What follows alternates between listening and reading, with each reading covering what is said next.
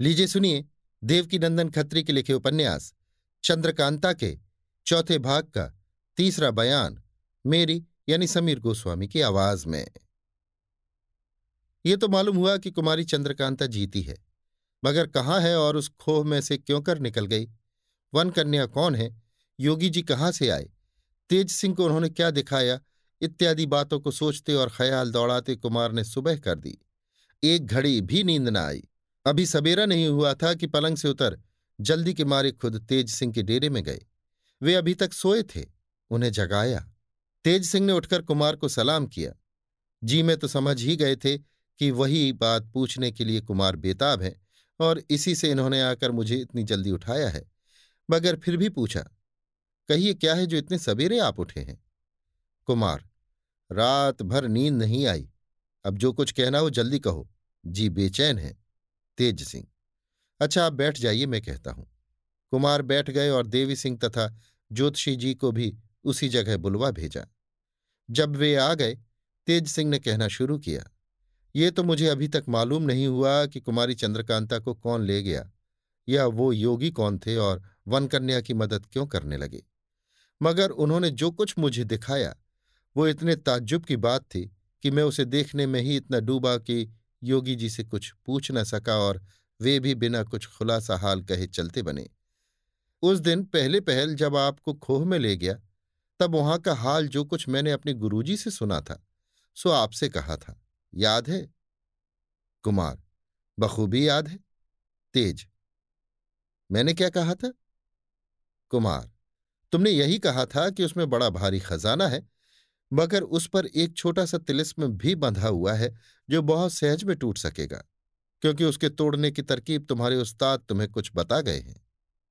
तेज हाँ ठीक है, मैंने यही कहा था। उस खोह में मैंने आपको एक दरवाज़ा दो पहाड़ियों के बीच में दिखाया था, जिसे योगी ने मुझे इशारे से बताया था। उस दरवाजे को खुला देख मुझे मालूम हो गया कि उस तिलिस्म को किसी ने तोड़ डाला और वहाँ का खजाना ले लिया। उसी वक्त मुझे ये ख्याल आया कि योगी ने उस दरवाजे की तरफ़ इसलिए इशारा किया कि जिसने तिलिस्म तोड़कर वो खजाना लिया है, वही कुमारी चंद्रकांता को भी ले गया होगा।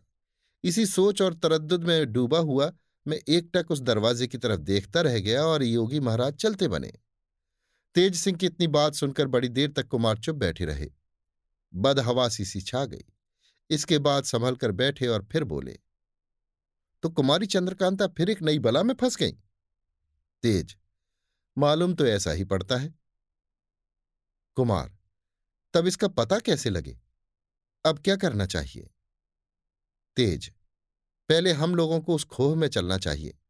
वहाँ चलकर उस तिलिस्म को देखें जिसे तोड़कर कोई दूसरा वो खजाना ले गया है।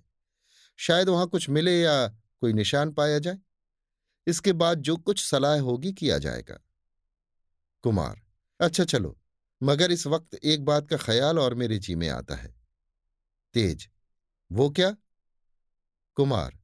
जब बद्रीनाथ को कैद करने उस खोह में गए थे और दरवाज़ा न खुलने पर वापस आए, उस वक्त भी शायद उस दरवाजे को भीतर से उसी ने बंद कर लिया हो, जिसने उस तिलिस्म को तोड़ा है। वो उस वक्त उसके अंदर रहा होगा। तेज सिंह। आपका ख्याल ठीक है। ज़रूर यही बात है। इसमें कोई शक नहीं बल्कि उसी ने शिवदत्त को भी छुड़ाया होगा। कुमार, हो सकता है, मगर जब छूटने पर शिवदत्त ने बेईमानी पर कमर बांधी और पीछे मेरे लश्कर पर धावा मारा तो क्या उसी ने फिर शिवदत्त को गिरफ़्तार करके उस खोह में डाल दिया? और क्या वो पुर्जा भी उसी का लिखा था, जो शिवदत्त के गायब होने के बाद उसके पलंग पर मिला था? तेज सिंह, हो सकता है। कुमार तो इससे मालूम होता है कि वो हमारा दोस्त भी है। मगर दोस्त है तो फिर कुमारी को क्यों ले गया? तेज सिंह, इसका जवाब देना मुश्किल है। कुछ अक्ल काम नहीं करती। सिवाय इसके शिवदत्त के छूटने के बाद भी तो आपको उस खोह में जाने का मौका पड़ा था और हम लोग भी आपको खोजते हुए उस खोह में पहुँचे। उस वक्त चपला ने तो नहीं कहा कि इस खोह में कोई आया था, जिसने शिवदत्त को एक दफे छुड़ा के फिर कैद कर दिया। उसने इसका कोई ज़िक्र नहीं किया। बल्कि उसने तो कहा था कि हम शिवदत्त को बराबर इसी खोह में देखते हैं। न उसने और कोई खौफ की बात बताई।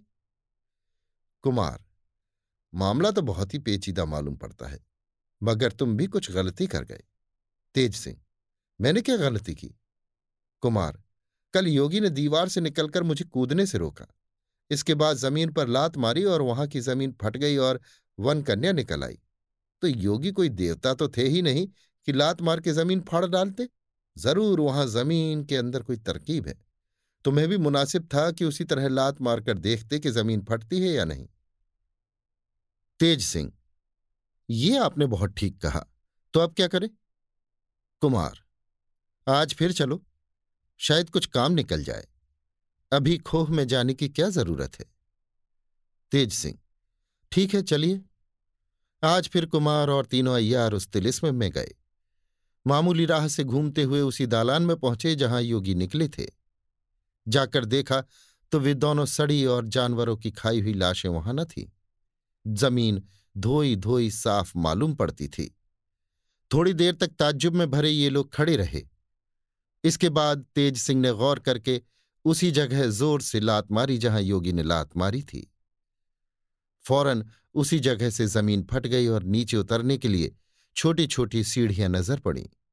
खुशी खुशी ये चारों आदमी नीचे उतरे।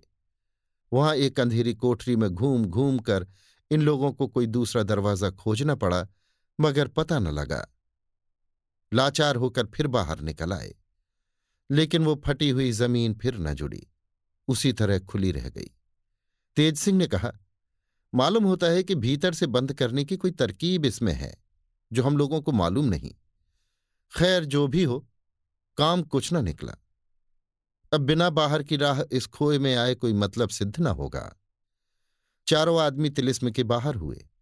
तेज सिंह ने ताला बंद कर दिया। एक रोज टिककर कुंवर बीरेंद्र सिंह ने फतेह सिंह सेनापति को नायब मुकर्र करके चुनार भेज देने के बाद नौगढ़ की तरफ़ कूच किया और वहाँ पहुंचकर अपने पिता से मुलाकात की। राजा सुरेंद्र सिंह के इशारे से जीत सिंह ने रात को एकांत में तिलिस्म का हाल कुंवर बीरेंद्र सिंह से पूछा। उसके जवाब में जो कुछ ठीक ठीक हाल था कुमार ने उनसे कहा।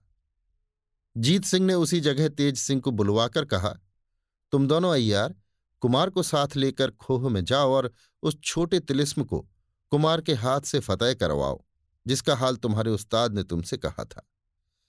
जो कुछ हुआ है सब इसी बीच में खुल जाएगा। लेकिन तिलिस्म फतेह करने के पहले दो काम करो। एक तो थोड़े आदमी ले जाओ और महाराज शिवदत्त को उनकी रानी समेत यहाँ भिजवा दो। दूसरे जब खोह के अंदर जाना तो दरवाज़ा भीतर से बंद कर लेना। अब महाराज से मुलाकात करने और कुछ पूछने की ज़रूरत नहीं। तुम लोग इसी वक्त यहाँ से कूच कर जाओ और रानी के वास्ते एक डोली भी साथ लेवाते जाओ। कुंवर बीरेंद्र सिंह ने तीनों अय्यारों और थोड़ी से आदमियों को साथ ले खोह की तरफ़ कूच किया। सुबह होते होते ये लोग वहाँ पहुँचे।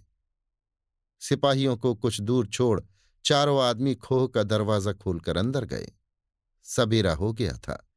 तेज सिंह ने महाराज शिवदत्त और उनकी रानी को खोह के बाहर लाकर सिपाहियों के सुपुर्द किया और महाराज शिवदत्त को पैदल और उनकी रानी को डोली पर चढ़ाकर जल्दी नौगढ़ पहुँचाने के लिए ताकीद करके फिर खोह के अंदर पहुँचे। अभी आप सुन रहे थे देवकीनंदन खत्री के लिखे उपन्यास चंद्रकांता के, चौथे भाग का तीसरा बयान, मेरी यानी समीर गोस्वामी की आवाज़ में।